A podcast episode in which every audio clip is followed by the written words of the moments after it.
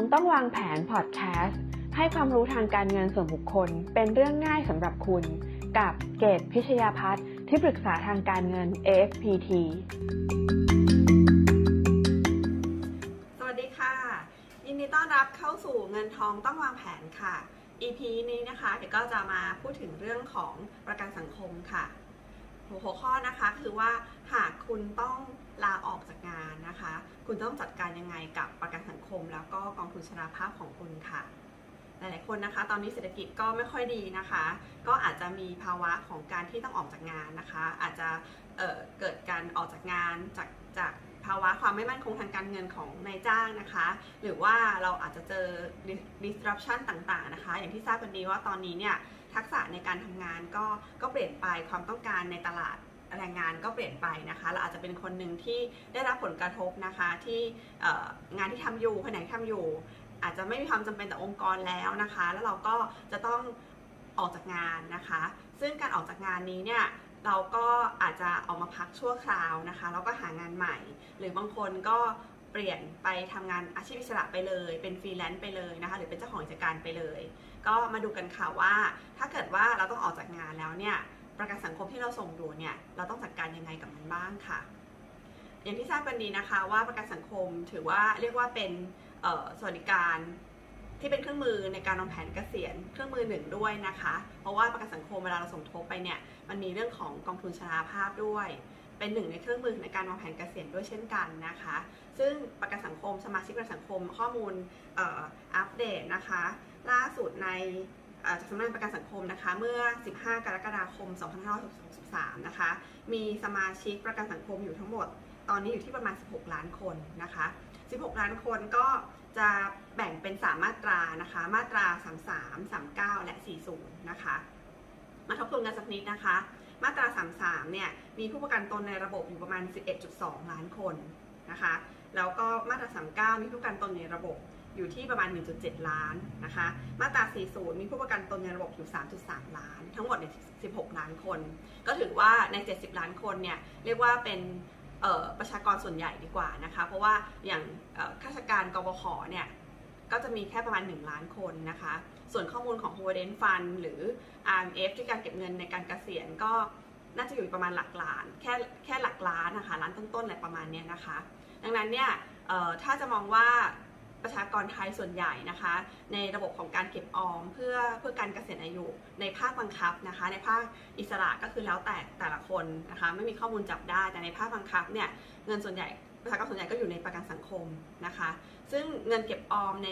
กองทุนบำนาญชราภาพของประกันสังคมนะคะ ในมาตรา 33 เนี่ยมันจะเป็นรูปแบบของเราสมทบ แล้วก็นายจ้างสมทบให้นะคะ ส่วนมาตรา 39 ก็คือว่าเป็นผู้ประกันตนที่เคยอยู่มาตรา 33 มาแล้วเกิน 12 เดือนนะคะ แล้วออกจากมาตรา 33 สามารถสมัครเข้า 39 ได้ภายในระยะเวลา 6 เดือนนะคะ ซึ่งเมื่อเข้าสู่มาตรา 39 แล้วเนี่ยการสมทบเงินแล้วก็นับอายุการสมทบในกองทุนชราภาพก็นับต่อเนื่องจากตอนอยู่ 33 นะคะ ส่วนมาตรา 40 เป็นสำหรับคนที่ทำงานอิสระนะคะทำงานอิสระไม่ไม่เคยอยู่มาตรา 33 มาก่อน สามารถสมัครเข้ามามาตรา 40 ได้นะคะ ซึ่งเงินสมทบใน 40 เนี้ยจะไม่ได้มีค่ารักษาพยาบาล แต่ว่าเป็นเรื่องของค่าชดเชยนะคะ ค่าชดเชยในการเจ็บป่วยหรือการเสียชีวิตนะคะ แล้วก็มีการสมทบเข้ากองทุนชราภาพด้วยจากมาตรา 40 แต่ว่าจะรับเป็นเงินบำเหน็จนะคะ ทีนี้เนี่ย คนที่เคยอยู่33นะคะ คนที่เคยอยู่33แล้วไม่ได้เข้า39ภายในระยะเวลา 6 เดือน แล้วอยากที่จะเข้ามาเก็บออมเงินในประกันสังคม หรืออยากได้สิทธิประโยชน์นะคะ ของมาตรา 40 สามารถสมัครได้นะคะ 40 เนี่ยจะเป็นทั้งคนที่อิสระไม่เคยทำอยู่ใน33มสามมาก่อน กับคนที่เคยอยู่33แล้วไม่ได้เข้า39ภายใน 6 เดือน ก็สามารถสมัครเข้ามา 40 ได้นะคะ ทีนี้เนี่ยนะคะก็มาดูนะคะในตัวนี้ในในคลิปนี้ก็จะเจาะในเรื่องของกองทุนชราภาพเป็นหลักนะคะ ก็คือจะมีคำถามว่าถ้าเราส่งมาตราสามสามมาแล้ว เราต้องออกจากงานเราอยากได้ค่าสัพยาบาลต่อ เราควรจะสมัคร 39 ต่อไหมนะคะ เพื่อได้ค่าสัพยาบาล แต่ก็มีบางคนทักท้วงกันมาว่า ถ้าอยู่33แล้วสมัคร 39 ต่อ ทำให้เวลาจะรับเงินบำนาญนะคะ จะรับเงินบำนาญที่ที่ยอดน้อยลง เพราะฐานการคิดอยู่ที่ 4,800 บาทนะคะ วันนี้เกก็จะมาแนะนำให้แล้วกันนะคะเป็นแนวทางในการพิจารณาว่า ถ้าเราออกจากงานนะคะที่มาตรา33 แล้วเราควรจะสมัคร 39 ต่อไหมนะคะ หรือถ้าวันนี้ใครที่มาดูคลิปนี้แล้ววันที่ออกจาก 33 ก็ไม่ได้สมัคร 39 ต่อวันนี้ก็ไม่ได้อยู่ในระบบการสมทบเงินประกันสังคมเนี่ย อาจจะมีข้อสงสัยว่าอ้าวแล้วที่ฉันเคยอยู่มาตรา33มาล่ะ ฉันจะรับเงินกองทุนชราภาพได้จากตอนที่ฉันเคยสมทบได้อย่างไรนะคะ ในคลิปนี้ก็จะพูดถึงด้วยเช่นกันค่ะ มาเริ่มกันเลยต่อเลยกันเลยนะคะ ก็คือว่าในการสมทบเงินนะคะทวนนิดนึงเนาะถ้าเราอยู่มาตรา 33 นะคะ เราจะสมทบเงินที่ 5%ของเงินเดือนนะคะ สูงสุดไม่เกิน 750 บาทต่อเดือนก็คือคิดจาก 5%ของ 1 5ื่นนี่คือฐานสมทบนะคะ แล้วก็มีนายจ้างสมทบก็แปลว่าเงินสมทบจะเป็นเงินของเราเนี่ย 750 บาท เป็นเงินของนายจ้าง 750 บาทเดี๋ยวขออนุญาตคิดที่ 1 5ื่นแล้วกันนะคะ เพราะโดยส่วนใหญ่เนี่ยทุกคนอาจจะน่าจะมีรายได้เกิน 1 5ื่นอยู่แล้ว แต่ว่าในระบบประกันสังคมเนี่ยเขาก็จะลิมิตอยู่ที่ 1 5ื่น คนทั่วไปก็จะคุ้นเคยคำว่าหมื่นห้านะคะแปลว่าเราจ่ายเจ็ดร้อยห้าสิบในจ้างจ่ายเจ็ดร้อยห้าสิบสมทบเข้าไปนะคะ โดยที่เงินเจ็ดร้อยห้าสิบบาทของเราเนี่ยมันไม่ได้ไปเป็นกองทุนค่าสัตยาบาลหรือชดเชยการเสียชีวิตอะไรอย่างเดียวนะคะ มันจะมีเรื่องประกันว่างงานเจ็บป่วยคลอดบุตรสมคราะห์บุตรทุพพลภาพชราภาพเสียชีวิตนี่คือสิทธิประโยชน์ของมาตราสามสามนะคะ แต่ว่ามันจะเข้าไปสมทบในกองทุนชราภาพในเจ็ดร้อยห้าสิบบาทเนี่ยคือสี่ร้อยห้าสิบบาทนะคะ อยู่ในกองทุนชราภาพ นะคะ ส่วนมาตรา 39 เนี่ยจะสมทบอยู่ที่ 432 บาทต่อเดือนนะคะนี่คือมาตรา 39 ส่วนมาตรา 40 เนี่ยจะมี 3 ทางเลือกนะคะ ทางเลือกที่ 1 คือ 70 บาทต่อเดือน ทางเลือกที่ 2 คือ 100 บาทต่อเดือน ทางเลือกที่ 3 คือ 300 บาทต่อเดือนนะคะ ถ้าอยากอ่านข้อมูลเพิ่มเติมนะคะ ก็จะแปะลิงก์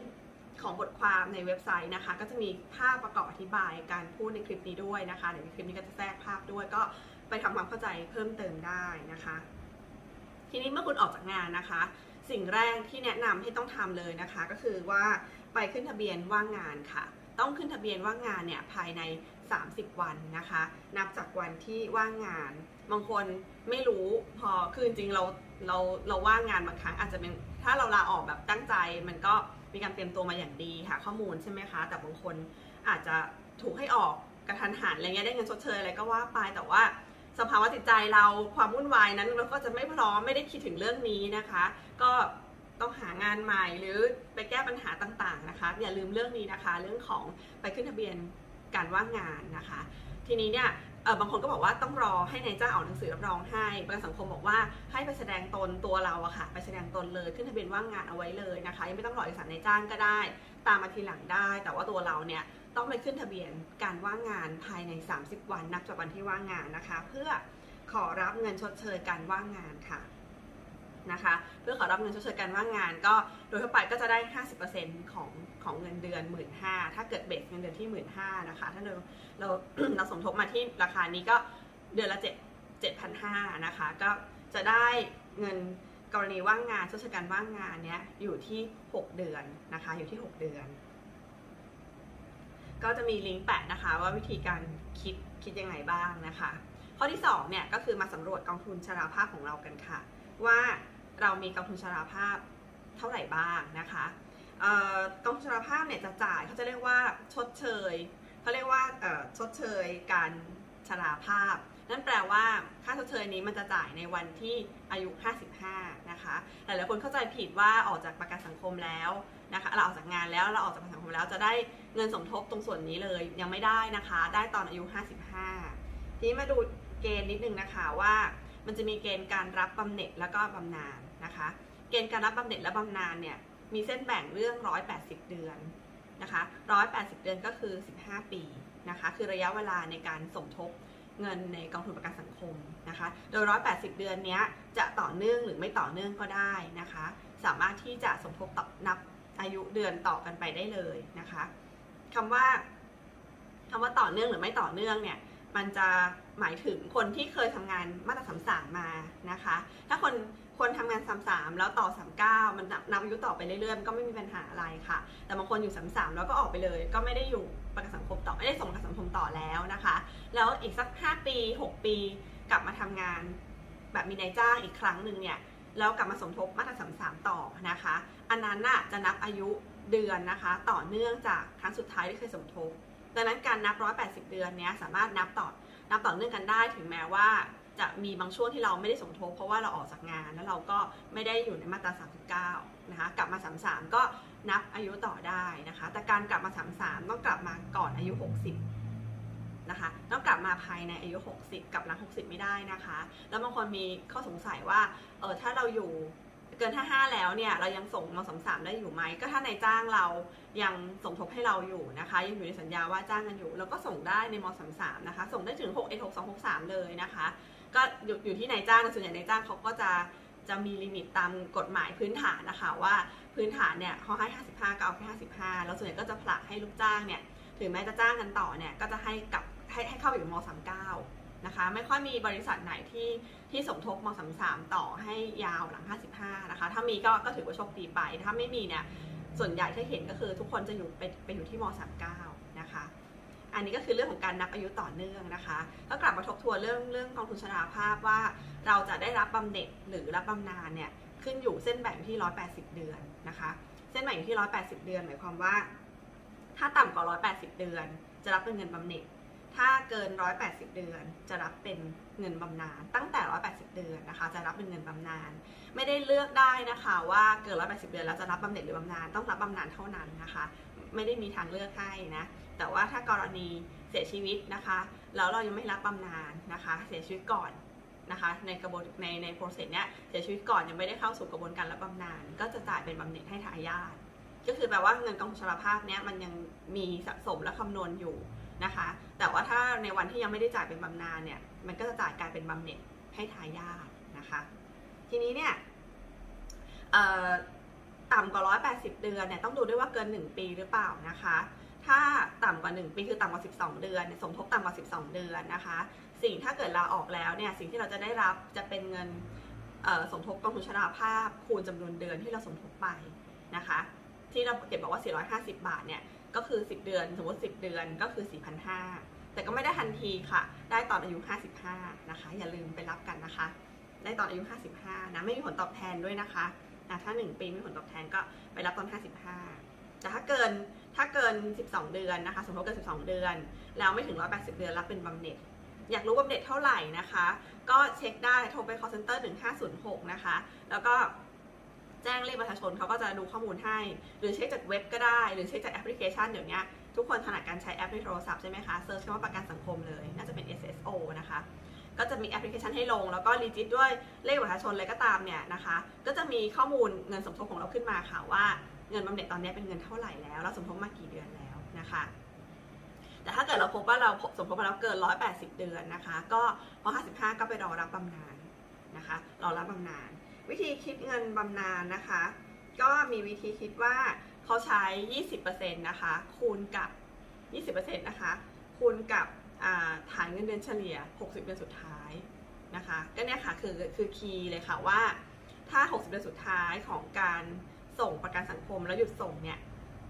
ฐานเงินเดือนอยู่ที่ถ้าอยู่มสามสามมาตลอด 60 เดือนสุดท้ายก็แปลว่าคิดที่ 1 5ื่นถูกไหมคะ 60 เดือน แต่ถ้าเกิดในช่วง 60เดือนสุดท้ายหรือ 5 ปีสุดท้ายเนี่ยก่อน 55อะสมมติว่าทุกคนจะเริ่มรับบำนาญตอน 55 ถ้าเราไม่ได้รับบำนาญตอน 55 เรายังส่งต่อเราไปรับตอน 60 61 62 อันนั้นเนี่ยณจุดที่เราลาออกจากการสังคมก็ค่อยคิด 60เดือนสุดท้ายย้อนหลังขึ้นมา แล้วมาดูว่า 60เดือนสุดท้ายเนี้ยเป็นการรับเป็นการสมทบในมาตรา 33 หรือ 39 ถ้าจะสมทบที่ 33 ก็คือที่ที่หมื่นห้าที่ 60 เดือน ถ้า 33 ผสม 39 33กี่เดือน39กี่เดือนก็ว่าไปเอาทุกเดือนมาเกลี่ยกันนะคะ ฐาน39คือ4,800นแปดนะคะ ฐาน33คือ15,000นะคะ ฐานก็จะไม่เท่ากันนะคะทำให้เงินสมทบเนี่ยไม่เท่ากันเอ่อก็คือว่าจะมีโอกาสที่ถ้าเกิดเรากเกษียณ60ปีสุดท้ายเนี่ยที่มาตรา39ทำให้เราอะ่ะได้การเงินที่คิดบำนาญชราภาพน้อยกว่านะคะ น้อยกว่าตอนที่หยุดที่ 33นะคะ หมายความว่า อันนี้ค่ะ 60วันสุดท้ายเนี้ย สมมติเราคิดที่ 1 5ื่นนะคะจะมีตัวอย่างเป็นภาพให้ดูนะคะ 20%ของ 1 5ื่นสมมติว่าเราสมทบ 180 เดือนเป๊ะเลยนะคะ แล้วเราก็ 55 ตอนที่ 180 เดือนอ่า20%ของ 1 5ื่นก็คือ 3,000 บาท ก็จะได้เงิน 3,000 บาทต่อเดือนนะคะ โดยทั่วไปอะค่ะก็ไม่มีใครสมทบ180 เดือนเป๊ะหรอกนะคะ ก็จะเกินกว่านั้น ทีนี้เวลาเกินกว่านั้นเนี่ยเขาจะคิดว่าทุก 12 เดือน 12 เดือนคือ 12 เดือน ชนเดือนกันนะคะ ไม่ใช่ปีปฏิทิน ก็คือเป็นอายุเดือนของเรานี่แหละนะคะทุก 12 เดือนจะมีตัวคูณเพิ่มให้ 1.5นะคะตัวคูณเพิ่มให้ 1.5%ดังนั้นนะคะ ส่วนในการคิดเนี่ยก็คือว่าเราเอาจำนวนเดือนทั้งหมดอะค่ะลบ 180 เดือนก่อนนะคะลบ 180 เดือนออกก่อน แล้วเอาจำนวนที่เหลือส่วนต่างนั้นนะคะมาหาร 12 มันจะได้เป็นจำนวนปีนะคะ เศษปัดทิ้ง ดังนั้นเนี่ยสมมติว่าหาร12 แล้วเนี่ยได้ 3.6เนี้ยเราก็ปัดจุด 6 ทิ้ง แล้วก็เอา 3 เนี้ยไปคูณ 1.5 ก็จะเป็น 4.5 แล้วเอา 4.5 เนี้ยไปบวกกับ 20 ดังนั้นก็กลายเป็น 24.5%คูณ 60 เดือนสุดท้ายที่เป็นค่าเฉลี่ยของเงินเดือน ถ้าเกิดว่ามันคือ 15,000ก็คือเป็น 24.5คูณ15,000ก็จะกลายเป็นเงินเดือนนะคะของเรา ในตัวอย่างนะคะได้ได้คำนวณเป็นตัวอย่างมาให้ว่า ถ้าสมทบ 15 ปีนะคะก็จะได้ 3,000 บาทต่อเดือน ถ้าสมทบ 25 ปี ก็จะได้ 5,250 บาทต่อเดือน ถ้าสมทบ 30 ปีจะได้ 6,375 บาทต่อเดือนนะคะ ถ้าสมทบ 35 ปีได้ 7,500 บาทต่อเดือน อันนี้สมมติฐานที่อยู่ที่มาตรา33 ตลอดนะคะ ไม่มี 39 คนนะคะ ทีนี้เนี่ยนะคะมาดูต่อนะคะ ก็คือว่า ถ้าเกิดว่าในระหว่างที่เรารอเมื่อกี้เมื่อกี้ที่บอกว่าในระหว่างที่เราเออออกจากงานแล้วนะคะ แล้วเราอาจจะไม่กลับเข้าประกันสังคมต่อแล้ว แล้วเรารู้ว่าเรามีเงินบำบำนาบำนาหรือบำเหน็จเนี่ยรอจ่ายอยู่นะคะ ก่อน 55 ถ้าเกิดว่าเราเสียชีวิตนะคะ ก่อน 55 ถ้าเกิดว่าเราเสียชีวิต ในกรณีที่ไม่ไม่ได้ดูนะคะว่าเราเข้าเกณฑ์บำเหน็จหรือบำนาญแต่ถ้าก่อน 55 เราเสียชีวิตเนี่ยเขาจะไปดู ตรงกองบำเหน็จนะคะเขาจะดูกองบำเหน็จว่า15 ปีของอขอโทษในในในในในรายการเงินสมทบอะค่ะเขาจะดูว่าเงินบำเหน็จเนี้ยเป็นยอดเงินเท่าไหร่ แล้วเขาจะเอาเนี้ยจ่ายเป็นสินใหม่นะคะเป็น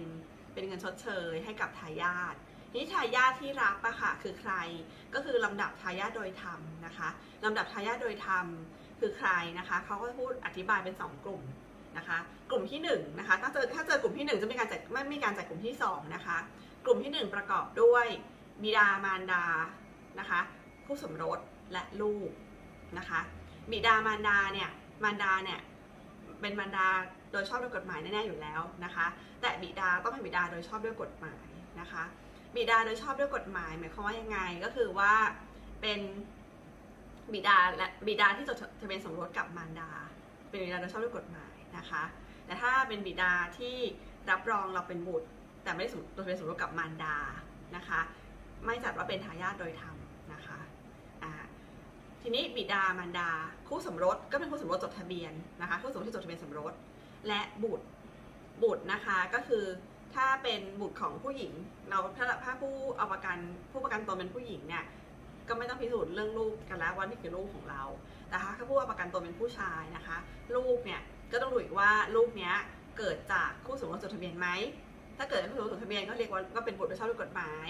ถ้าเกิดจากคู่สมรสไม่จดทะเบียน เราได้เคยรับรองบุตรเขาไว้ไหม ถ้าเรารับรองบุตรเขาไว้เขาก็เป็นทายาทโดยธรรมนะคะ เอาเป็นว่ากลุ่มที่หนึ่งเนี้ยมาตรวจสอบแล้วนะคะ ถ้าสำรวจว่ามีทายาทโดยธรรมที่อยู่ในกลุ่มที่หนึ่งกี่ท่านก็ตาม หารเท่าๆกันนะคะ หารเท่าๆกัน แต่ถ้าเกิดว่ากลุ่มที่หนึ่งไม่มีใครเลยนะคะ ไม่มีใครเลย ต้องไม่มีใครเลยในกลุ่มที่หนึ่งนะ ก็จะเริ่มไปจ่ายลำดับของกลุ่มที่สองก ลุ่มที่สองจะจัดเป็นลำดับ คือญาติสนิทตัดญาติห่างนะคะลำดับแรกของกลุ่มที่สองก็จะเป็นพี่น้องร่วมบิดามารดานะคะพี่น้องร่วมบิดาหรือมารดา ถัดไปก็เป็นปู่ย่าตายาย ถัดไปก็ลุงป้านาอาก็เรียกว่าเจอลำดับไหนก็ให้ในลำดับนั้นแบ่งเท่ากันนะคะแล้วก็จะไม่จัดลำดับไปแล้ว ก็เป็นการยกตัวอย่างนะคะ ในกรณีที่เราออกจากงานนะคะ แล้วก็เราไม่ได้กลับเข้าประกันสังคมอีกนะคะ ถึงแม้ว่าเราจะอยู่ในข่ายรับบำเหน็จลงนันก็ตามเนี่ยแต่ถ้าเกิดเราเสียชีวิตก่อน 55 นะคะ ก็จะมีเงินบำเหน็จส่วนนี้ให้กับทายาทให้ด้วยนะคะ ถัดมานะคะ ก็มาดูในเรื่องของกรณีที่เราเนี่ยอยู่ในกลุ่มผู้รับบำเหน็จนะคะ แล้วสมทบไม่ถึง 180 เดือนนะคะ แล้วเราออกจากมาตรา 33 แล้วก็เรา ถ้าเราอยากจะนับให้ให้อายุสมทบอะค่ะมันถึง 180 เดือนนะคะ แล้วเราเราก็ต้องแล้วเราไม่แน่ใจว่าเราจะกลับมาสมัครงานใน 39เอยขอโทษสมัครงานใน 33 อีกเมื่อไหร่นะคะแล้วเราอยากได้ค่าสัพยาบาลด้วย เราก็ต่อ 39 ไปเลยนะคะ สมทบมา 33 เท่าไหร่ก็ตามเนี่ยแล้วเราสมัครภายใน 6 เดือนสมัครเข้า 39 นับอายุต่อ 39 ไปเลยนะคะพอต่อ 39 ไปเรื่อยก็นับอายุต่อไป มันก็จะถึง 180 เดือนจนได้แหละนะคะณวันที่ 39 แต่ก็คือสิ่งที่ต้องเจอคือว่าวันที่เราออกจากสังคมเพื่อขอรับเงินบำนาญเนี่ย มันจะคิดฐานที่ 4,800 ก็คือเป็น 20%บวกกับ 1.5%คูณจำนวนอายุที่เพิ่มขึ้นเกิน180 เดือน แล้วก็คูณกับ 4,800 ไม่ใช่ 15,000ทำให้เงินเดือนบำนาญชราภาพมันน้อยนะคะอ่าเงินชราภาพมันน้อย แต่เงินบำเหน็จก็ไม่มีผลก็ตามการสมทบนั่นแหละนะคะ ทีนี้เนี่ยก็คือว่าถ้าเราอยากให้ กลับมาเป็นฐานหมื่นห้าอะอยากให้กลับมาเป็นฐานหมื่นห้าก็คือว่าทำไงก็ได้ค่ะถึงจะอยู่ใน 39 ก็ตามถึงอยู่ใน 39 นะคะแล้วเราอยากได้ฐานหมื่นห้าเราต้องกลับไปเข้าระบบแบบมีนายจ้างอย่างที่บอกนะคะต้องกลับเข้าระบบแบบนายจ้างที่อายุ 60 ก่อนอายุ 60 นะคะ แล้วก็ต่อให้ได้ 5 ปี มันก็คงไม่ได้แบบ ถึงขนาดออออกแบบได้เป๊ะขนาดนั้นนะคะ แต่ก็แค่ทราบเอาไว้ว่ามันมีช่องทางนี้อยู่นะคะเผื่อเราจะวางแผนให้มันได้แบบนั้นนะคะ ก็ได้นะคะ เพราะเงินบำนาญชราภาพมันดูเหมือนไม่เยอะนะ ไม่กี่พันเองแต่ว่า ถ้ามันจ่ายตลอดชีวิตมันก็เป็นเรื่องที่ดีอะค่ะ ยิ่งเราพูดตลอดเวลาว่าเราจะอายุยืนมากขึ้นมากขึ้นเนี่ย ถ้ามันมีเงินเนี้ยจะสามพันห้าพันก็ตามแล้วตลอดชีวิตอะมันก็ มันก็ดูแลเราได้พอสมควรเนาะก็อย่างน้อยก็ค่ายาค่าหมอค่า ใช้จ่ายน้ำค่าน้ำค่าไฟค่าอินเทอร์เน็ตอะไรเงี้ยมันก็ยังช่วยได้นะคะยาประจำตัวเนาะจริง ๆ แล้ว คือคือพอออกจากประกันสังคมเพื่อรับบำนาญชราภาพแล้วเนี่ยเราจะต้องไปใช้สิทธิ์บัตรทองแทนนะคะค่ารักษาพยาบาลยังมีอยู่แต่เป็นสิทธิ์บัตรทองนะคะ ก็อาจจะดีบ้างไม่ดีบ้างแล้วแต่ประสบการณ์ของแต่ละคน แต่ว่าก็จะเป็นแบบนี้นะคะ ดังนั้นเนี่ย ถ้าอยากให้6สุดท้ายเป็นเป็นฐานหมื่นห้าก็กลับไปเข้าไปในงานทำงานประจำถึงแม้ว่าจะอยู่39นะกลับเข้าไปก็ได้หรือว่าคนที่ แต่ถ้าคนที่ที่เคยอยู่33อะค่ะแล้วแล้วออกไปแล้ว แล้ววันหนึ่งกลับเข้ามาทำกันนับอายุต่อแค่นั้นเองนะคะ ก็กลับมาเป็นชอยนี้ค่ะว่า ในวันที่เราอยู่สามสามเนี่ยแล้วเราเข้าขายรับบำนาญชราภาพแล้ว เงินบำเหน็จมันไม่ต้องคิดมันไม่ต่างกันแต่ถ้าเข้าขายรับบำนาญชราภาพแล้วเนี่ยนาสามสามนะคะ เราก็คิดว่าไม่กลับมาทำงานประจำอีกแล้วนะคะ นี่ยควรจะจบที่สามสามเลย ไม่ควรต่อสามเก้าแล้วก็ไปหาทางใช้ค่ารักษาพยาบาลช่องทางอื่นเอา ใช้บัตรทองหรือบัตรสุขภาพหรืออะไรก็ตาม ไม่ควรต่อสามเก้านะคะ แนะนำว่าไม่ควรต่อสามเก้าเพราะว่ามันจะทำให้ฐานการคิดเงินเดือนเราน้อยนะคะ แต่ว่าถ้าสุขภาพเราไม่ดีนะ สุขภาพเราไม่ดี เราก็คุ้นเคยกับการรักษาประกันสังคม มีหมอประจำแล้ว มียาประจำอยู่ ต้องรักษาต่อเนื่องอันนั้นไม่มีทางเลือกแล้วค่ะ ก็ต้องใช้สามเก้าแน่นอน ไม่ต้องสนใจเรื่องบำนาญชราภาพแล้วนะคะ ก็ลองพิจารณาดูนะคะ ก็มีข้อแนะนำอีกเพิ่มเติมนะคะว่ากรณีที่มันมีคำถามนี้ค่ะว่า คนที่เอ่อทำงานสามสามมาถึง 55 นะคะ แล้วก็จริงๆแล้วยังไม่ได้เกษียณจากบริษัทแล้วบริษัทเนี่ยเกษียณ 60 แต่ว่าด้วยกฎหมายบริษัทเขาก็บอกว่าเขาก็จ่ายสมทบสามสามให้แค่ 55 นะคะยังทำงานอยู่ที่เดิมต่อเขาก็จะย้ายเราจาก 33 ไป 39 นะคะ ถ้าเราไม่อยากเสียเรื่องฐานเงินเดือนนะคะ ให้ทำเรื่องออก ตอนที่ออกจาก33ตอน55ค่ะ ให้ทำเรื่องขอรับบำนาญก่อน เมื่อเราขอรับบำนาญแล้วเนี่ยเขาจะคิดบำนาญที่เบสของเงินเดือนหมื่นห้าห้าปีเนี้ยออกมา แล้วก็รับบำนาญสักเดือน2เดือน3เดือนรับถึง5เดือนก็ได้ เพราะว่าเรากลับเขามีเวลาให้เรากลับ39ภายใน6เดือนนะคะ แล้วใน 6 เดือนที่เรากลับยังไม่กลับ39เนี่ยเราออยู่เฉยเนี่ยก็ยังคุ้มครองค่ารักษาพยาบาลอยู่ก็ไม่ได้เสียอะไร โดยทั่วไปเขาจะเลิกรับบำนาญไป 5 เดือน แล้วก็เดือนที่ 6 ก็หยุดรับบำนาญแล้วกลับเข้า39 พอเริ่มรับกับ39บำนาญก็หยุดจ่าย แล้วก็รัน39ไปเรื่อยๆจนถึงวันหนึ่งอะค่ะอาจจะ61 62เอ็ดหกสองเลยก็ตามเนี่ยที่เกษียณจริง ๆ แล้ว แล้วอยากขอรับบำนาญแล้วออก39วันนั้นนะคะเราจะเขาไม่ได้คิดที่4,800นแปดนะเขาจะคิดที่เลทเงินเดือน15,000ที่เคยขอรับตอน55นี่แหละ แล้วบวกอายุงานเพิ่มให้อีก ที่ที่ต่อไป6ปี7ปีเนี่ยบวกบวกคูณ1.5เพิ่มให้อีก นะคะ ก็จะได้ตัวคูณเพิ่มขึ้นและฐานเงินเดือนเดิม อันนี้เป็นเรื่องที่อยากจะบอกทุกท่านมากเลยนะคะ ซึ่งอันนี้เจ้าที่ประกันสังคมเขาก็แนะนำด้วยนะคะ ถ้าทั้งหมดในคลิปนี้สงสัยตรงไหน ถามเก็บท้ายคลิปได้นะคะ inbox มาก็ได้หรือว่า 1506 ค่ะ call center ตอบดีมาก ลองโทรมาหลายครั้งแล้วนะคะ20ชั่วโมงด้วยนะคะ ก็ลองดูนะคะ สายด่วนประกันสังคมค่ะ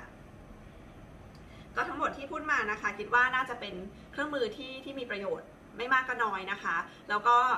การมีบำนาญนะคะ จะมากจะน้อยก็ก็ดีทั้งนั้นค่ะ แต่ทั้งนี้ทั้งนั้นเนี่ยก็อยู่ที่เรื่องของการเก็บออมเงินของเราด้วยนะคะ ก็คืออันนี้มันไม่ได้มันไม่ได้พออยู่แล้วนะคะไม่ได้เพียงพออยู่แล้ว แต่ว่าอยากให้ทุกท่านเนี่ยเก็บนอกระบบเข้าไปอีกนะคะ เสริมเข้าไปแล้วก็ให้ความสำคัญการสร้างรายได้ประจำหลังเกษียณนะคะ อีกเครื่องมือหนึ่งที่ช่วยได้นะคะ ที่แนะนำก็คือประกันบำนาญนะคะ ประกันบำนาญก็ช่วยได้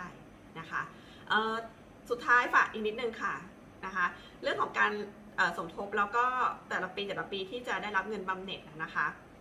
แต่ละปีที่เราสมทบเข้าไปนะคะณสิ้นปีมันจะมีการคิดดอกเบี้ยผลตอบแทนให้ด้วยนะคะ ซึ่งเป็นดอกเบี้ยประกาศเนาะว่าปีนี้ให้เท่าไหร่สองเปอร์เซ็นต์สามสิบเปอร์เซ็นต์แล้วก็ว่าไปในลงในแอปโทรศัพท์จะมีบอกค่ะว่าณปีนั้นน่ะคิดผลตอบแทนเงินสมทบเท่าไหร่กี่เปอร์เซ็นต์นะคะ แต่เขาอะจะคิดเงินสมทบณปีที่มีการสมทบ นะคะแปลว่าถ้าสมมติไปสมมติเราออกจากงานแล้ว แล้วเราก็ไม่สมทบอะไรเพิ่ม เงินของเราที่อยู่ในนั้นนะคะ มันจะไม่โตไปกว่านั้นแล้วนะคะ ก็คือยอดนั้นเลย แต่แค่รอรับ 55 นะคะ ก็คือเขาจะให้ดอกเบี้ยเฉพาะปีที่มีการจ่ายสมทบเท่านั้น อันนี้ฝากไว้นะคะเพราะมีคนมีคำถามว่า เอ๊ะเห็นยอดเงินนี้มันนิ่งๆอยู่เนี่ย มันจะเพิ่มอีกไหมถึง 55 มันไม่เพิ่มแล้วนะคะ แต่ถอนไม่ได้นะต้องรอ 55 ก่อนนะคะ ก็ขอบคุณที่ติดตามกันนะคะ แล้วก็จะนำเรื่องของสาระดีๆในเรื่องของการวางแผนการเงินส่วนบุคคลมาฝากต่อไปในคลิปหน้าค่ะ สวัสดีค่ะ ขอบคุณทุกท่านที่ติดตามเงินทองต้องวางแผนค่ะอย่าลืมกด subscribe กดกระดิ่งแจ้งเตือนจะได้ไม่พลาด EP ใหม่ ๆ นะคะ ท่านสามารถติดตามในรูปแบบของ podcast ได้ทาง Spotify Podbean Google Podcast Apple Podcast โดย search คำว่าเกตพิชยาพัฒน์ เงินทองต้องวางแผนค่ะ ท่านที่ชอบอ่านบทความนะคะ ก็สามารถติดตามได้กันใน Blockdit ค่ะ search คำว่าเงินทองต้องวางแผน และพบกัน EP ถัดไปค่ะ สวัสดีค่ะ